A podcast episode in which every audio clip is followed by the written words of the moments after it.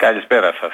Ε, χρόνια πολλά να ξαναπούμε, τα είπαμε έτσι δεν είναι; Ε, τα είπαμε, τα χρόνια πολλά ισχύουν, το θέμα είναι να υπάρχει και η ποιότητα στο κρύο. Α, αυτό μην τα προδιαγράφεις από την αρχή, ναι, άλλε βουλέ των ανθρώπων και άλλες του Θεού από ό,τι φαίνεται, ναι, πάμε. Βέβαια. Ε, Γιώργο Βασιλάκη, ε, ε, να αρχίσουμε τα χρηστικά, έτσι δεν είναι; Βέβαια. Πάνω από 1.400 άτομα παραπέμπονται για μαύρο χρήμα από την ΑΔΕ και θα συσχετίσουν τα εισοδήματα που βρέθηκαν αυτοί στους τραπεζικούς λογαριασμούς και όλα αυτά. Θα τους κάνουν κόσκινο εν ολίγης δηλαδή για να καταλάβουμε. Ακριβώς, δηλαδή με ανταλλαγή πληροφοριών που αυτό που λέμε δεν είναι ότι ε, πάντα είναι, ε, είναι η φοροδιαφυγή δηλαδή αυτό που αναζητεί.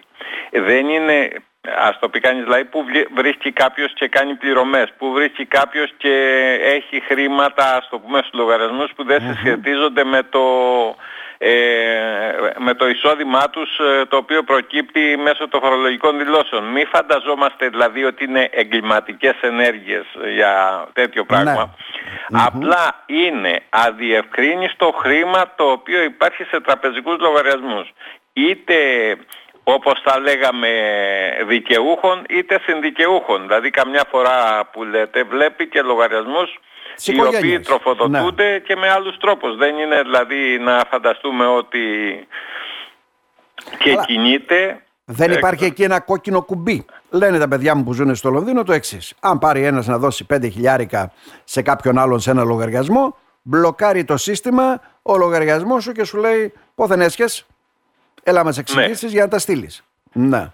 Βεβαίως. Ε, πού βρήκες τα χρήματα και τα στέλνεις; Εδώ υποτίθεται από τα 500 και πάνω που γίνονται έτσι σε χρήμα και όχι σε ε, μέσω τραπέζι και όλα αυτά, αυτά δεν μπλοκάρονται, δεν σου λένε έλα δώσει.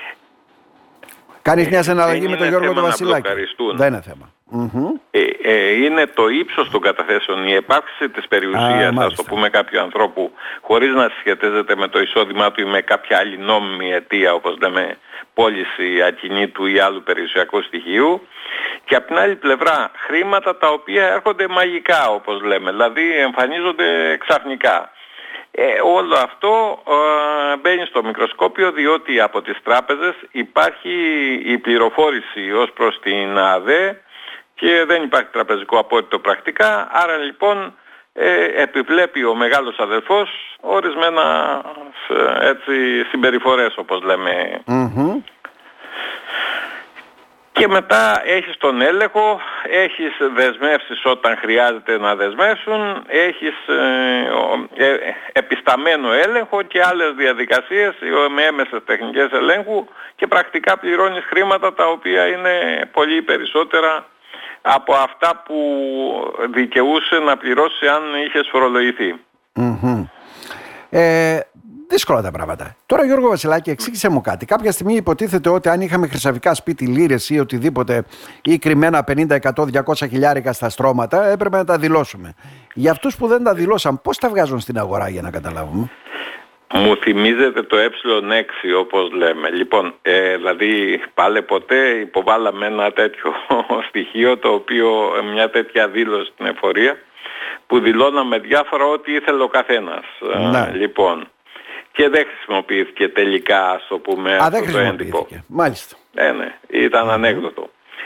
Στην πράξη, ε, όταν δικαιολογούνται από το εισόδημά μας κανένα θέμα, όταν τα βγάζουμε όμως τα μετρητά, επειδή υπάρχει ο περιορισμός του να αγοράσουμε ακίνητα με μετρητά, ε, συνήθως αυτό που συμβαίνει είναι με άλλους τρόπους ε, νομιμοποιούνται αυτά τα χρήματα, δηλαδή με άλλους τρόπους. Είτε με πώληση κάποιου ακινήτου σε μια πολύ υψηλή τιμή και μετά χρησιμοποιεί ο άλλος τα χρήματα για να Α, αγοράσει σε κάτι πουλάω άλλο δηλαδή νόμιμα. ένα ακίνητο που έχει 100 χιλιάρικα και λέω ότι το έδωσα στον Γιώργο Βασιλάκη 250, ας πούμε. Ναι, που έχει τοποθενέσει ο Γιώργος ο Βασιλάκης, παράδειγμα, ε, και το αγοράζει και αυτά τα 150 χιλιάρικα έχουν νομιμοποιηθεί στην πράξη.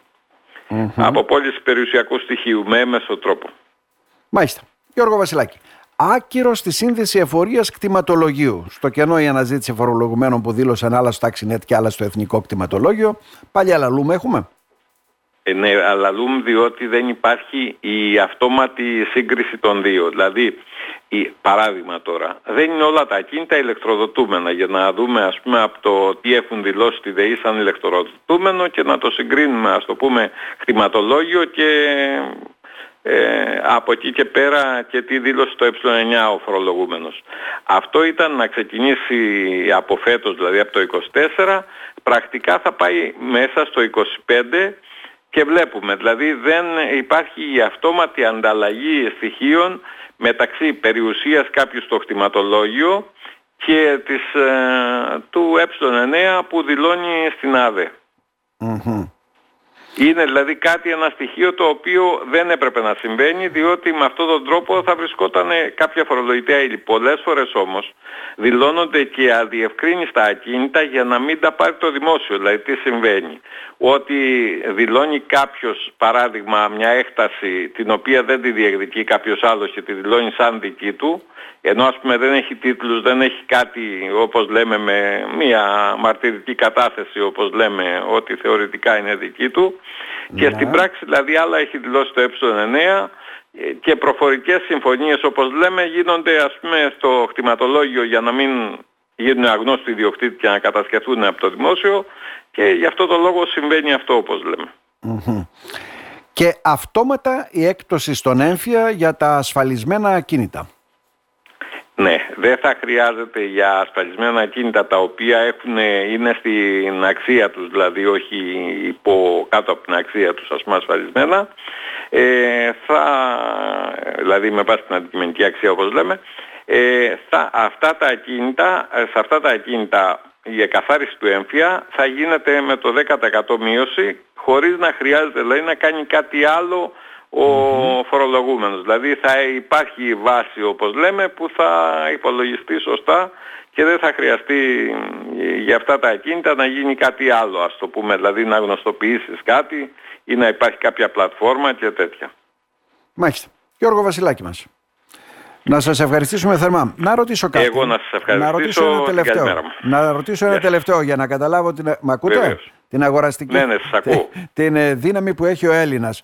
Τέλη κυκλοφορίας πληρούσαν οι περισσότεροι ή περιμένουν τους δύο μήνες να τελειώσει και μετά; Το Όχι, έχουμε αυτό. Περιμένουν τους δύο μήνες διότι ανακοινώθηκε εμπρόθεσμα αυτό, δηλαδή έδωσε χρόνο και πρακτικά ας το πούμε δυσκολεύονται οι Έλληνες να πληρώσουν τα τέλη κυκλοφορίας και γι' αυτό το λόγο επειδή έχουν και την περίπτωση της εκκινησίας δηλαδή σαν τρόπο ας πούμε να αντιμετωπίσουν δηλαδή τα τέλη κυκλοφορίας οπότε δεν κινδυνεύουν δηλαδή παράδειγμα να μην τα έχουν και να πληρώσουν διπλά Γι' αυτό το λόγο ας το πούμε πάμε με την πατροπαράδοτη Να σε ευχαριστήσουμε θερμά. Καλό Σαββατοκύριακο να ευχηθούμε από καρδιάς. Εγώ να, να σε ευχαριστήσω. Καλό Σαββατοκύριακο.